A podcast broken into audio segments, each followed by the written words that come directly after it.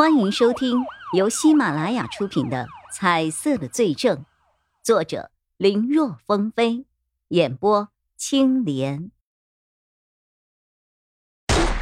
吴迪宪心头一颤，他以为身体什么部位又要中弹了。不过他倒也不担心会被打死，前两枪已经摆明了人家不想要他的命，否则早就爆头，他早就没命了。这次。又准备打哪儿呢？我的左手吗？吴迪宪推测，叶一辉是想让他无法去拿引爆器。右手如今被打中了，唯一有威胁的就是左手了。想到这儿，吴迪宪下意识的就将左手进行了一个闪躲。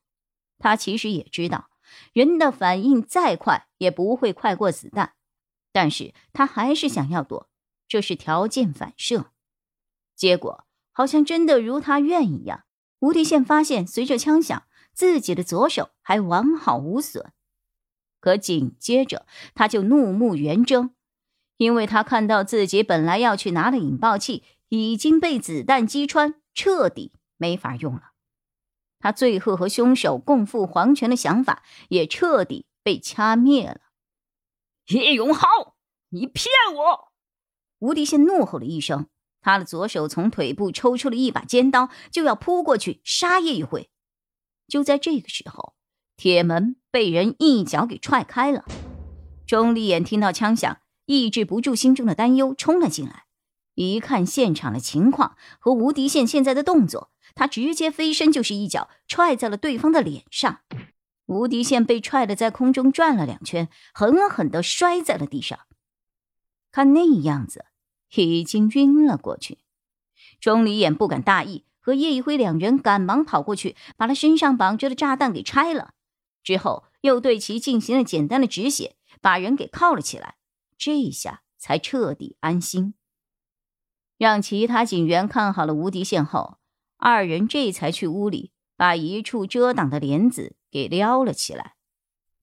他们看到高玉被捆绑在躺椅上，面朝天。脸上盖着一块湿毛巾，椅子旁边有两大桶水和一个水瓢。铁甲官，胡提宪果然是在对高玉用刑啊！这种通过湿毛巾捂住对方的口鼻，然后不住的浇水的行为，是想让对方无法呼吸，体会窒息的感觉。即使对方用力的呼吸，比起吸入些许氧气，更多的是吸进去水。人就像被溺一样，十分痛苦。高玉使劲的呼吸着，胸膛剧烈的起伏。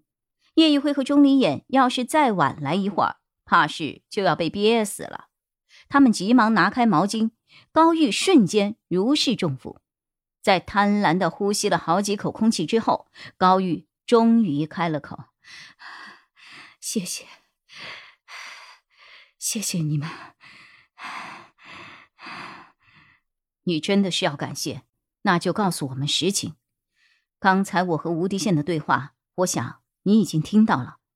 我那么问他，不是因为我简单的猜测，而是我看到了。对于你也一样，我知道你肯定有些什么东西没有告诉我们，瞒着我们。高玉有些吃惊的看着叶一辉，他的表情控制的很好，转瞬即逝。我要是知道什么。早就告诉你们了呀，你们为什么就不相信我呢？啊啊！叶一辉没有回应，钟离眼也不接茬，只是要扶着他离开。没事儿，不用扶我。高玉看起来很不喜欢别人搀扶的感觉，让两人松开。可当他们两人刚刚松手，高玉又瞬间站立不稳。腾腾腾的朝后边跌了过去，要不是那儿有张桌子挡着，可能就会摔在地上了。看，别逞强了，我扶着你。钟离眼急忙上前扶住了高玉。这一下，高玉没有再说什么了，乖乖的跟着走了。你的手怎么回事啊？这时，一旁的叶一辉才发现高玉的十根手指的指甲。全部被人给拔掉了，看来无敌县真是无所不用其极呀！叶一辉在收队前又检查了一遍，以免遗漏有任何有价值的线索或是痕迹。那是什么？叶一辉发现，刚才撑住高玉的那个桌子下面有一个小东西在反光。他凑近一看，眉头顿时皱了起来。那是一枚满是血污、贴着美甲的指甲。那美丽的图案，叶一辉有印象，就是之前高玉曾戴着的。叶一辉掏出手机拍了几张照片，然后用随身带着镊子把指甲夹了起来，放进了证物袋里。